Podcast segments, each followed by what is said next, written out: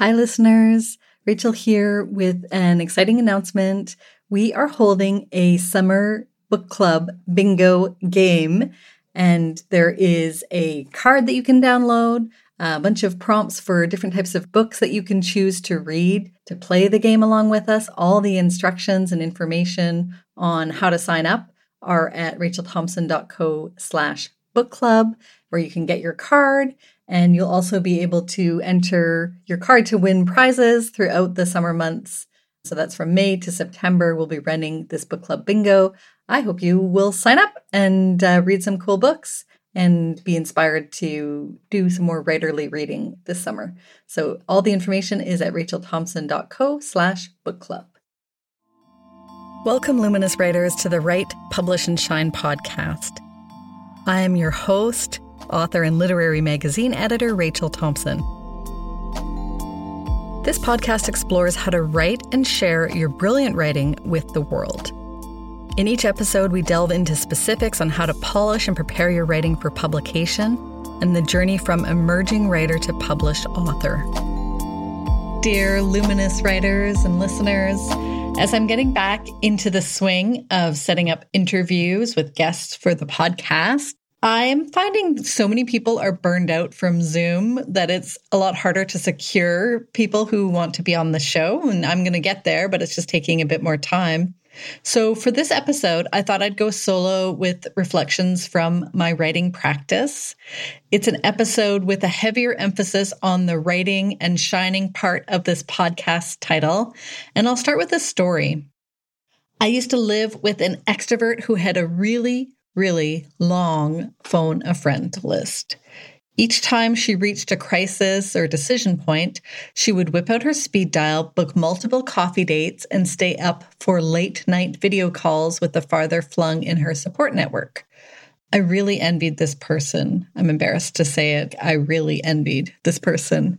I felt like my introversion and my inherent social let's call them challenges, kept me from the guidance I needed to weather through hard times in my own life.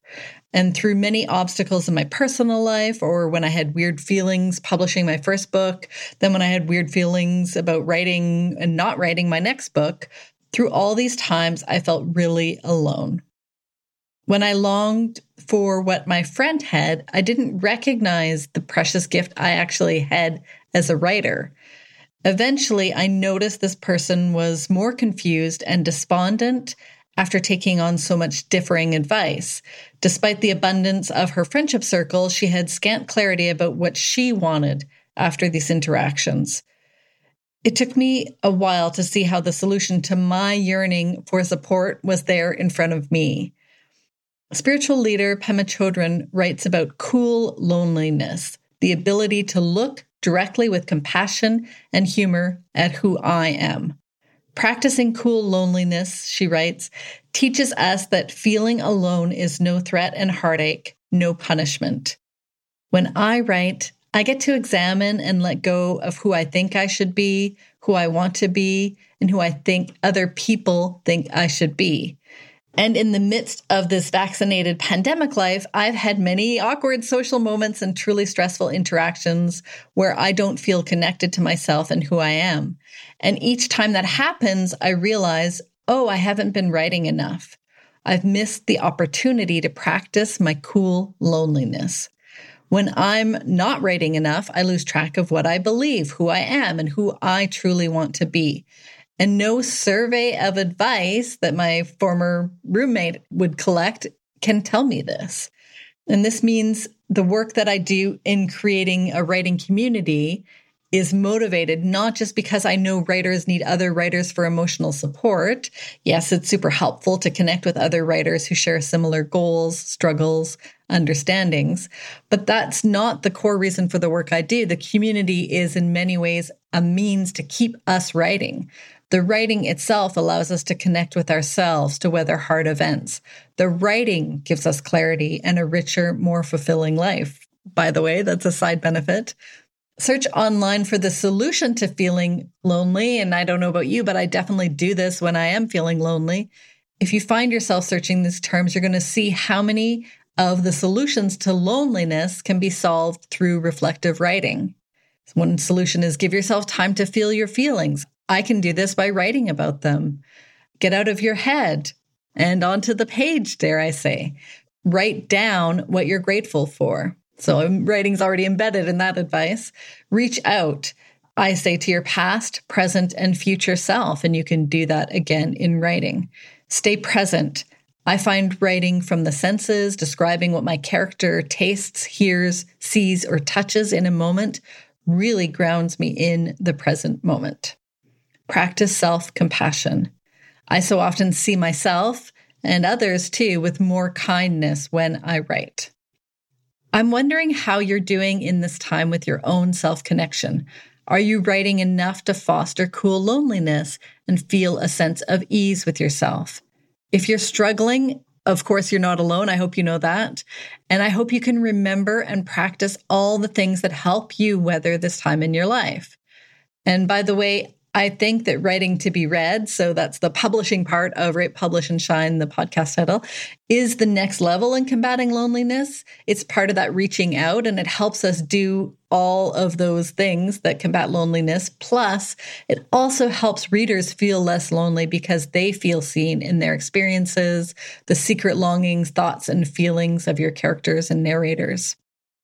And related to this self connection talk and cool loneliness, one thing that I've done since all of 2022 is I'm removing myself from the social media equation, and that's happening for six months. Of course, I know that you know all the reasons why I might make this choice. You most likely have contemplated doing this yourself. Either that or you're already off social media and wondering what took me so long. Last year, I had a lot of boundaries around my use of Instagram and Twitter. Those are the only platforms I was using. And I used anti distraction software to limit the times I could get on it. I had software so I could optimize and schedule several posts at once. I even had support creating congratulations posts for members in my course and membership community each time they published their writing. Shout out to Tamara Jung, who was my guest in the last episode of the podcast. I had a strategy, a schedule, a cadence that was working and building momentum. And I was posting with intention. And I guess I thought social media was something I could win at. That's my competitive nature maybe coming through. But it didn't matter because all of this work never stopped social media from draining my attention several times a day. I was mentally composing posts that I never actually sent out. As one writer told me when I said that I was doing this, it's like there's all this pressure to always have a hot take on everything. And I would be composing them, but, you know, never sending them and not really posting those hot takes. But it took up a lot of my mental space. And I'd be out in a beautiful desert and thinking about how to share this beauty, but not in my writing and my own form of choice. So, you know, not in an essay, not in a poem. It would be in the format provided by these companies. So, okay, this many characters, these hashtags, how would I describe this beautiful desert on social media? Most days, I felt like I was forgetting to do something, like I left a door open. The open loop in my brain and nagging feeling never left me. What if someone walked in that door? What if I missed something important? And, you know, as I describe my experience with social media, I want to insert the caveat that social anything can cause these loops and nagging flashes of feeling that I've missed something. And I say, I want to insert this, but having read so much about how social media is changing everyone's brain, I know it's just not neuroatypical me who's affected by this. So I'm on the social media hiatus. I'm staying on till June. I haven't decided to quit outright because I still live in this world and I know I might need to participate in this system to survive living in this world. But let's just say I'm keeping that particular door open. And my hope for the next few months, and this, I'm feeling this already happening, is that my mind will concern itself with questions of structure, sentences, similes, and other craft elements of my writing instead of with posts and likes. I know I've painted a bleak picture of social media, and I'm also going to miss things there. I also thought I was going to miss things anyway. I've had meaningful interactions with writers. Those are mostly on Instagram. And I learned a lot of important things, and that was mostly on Twitter. But I've already been continuing that meaningful interaction with writers in my membership community, the Writerly Love community. And I'm reading more books from Black and Indigenous writers this year to continue learning from those communities and supporting their work. And no surprise, the learning I'm doing so far through reading is deeper, more reflective learning. So as I'm recording this, I'm wondering where are you at with your writing and your self connection? Are you feeling that cool loneliness? I always love to connect with listeners. And since I'm not on social media, if you want to connect, you can email me hello at rachelthompson.co. The Write Publish and Shine podcast is brought to you by me, Rachel Thompson. You can learn more about the work I do to help writers write, publish, and shine at rachelthompson.co. When you're there, sign up for my writerly love letters. During my social media hiatus, they're coming out every week, and they're filled with support for your writing practice. If this episode encouraged you to explore more about your own cool loneliness or to think about your social media use, I would love to hear all about it. You can reach me at hello at rachelthompson.co and please tell other Luminous writers about this podcast. You can do this by sending them to the podcast at rachelthompson.co slash podcast or searching for Write, Publish, and Shine wherever they get their podcasts. Thank you for listening. I encourage you to keep engaging with the self through your writing. I am recording this solo episode in the South Sinai in Egypt on lands historically and presently occupied by the El Tirabin Bedouin.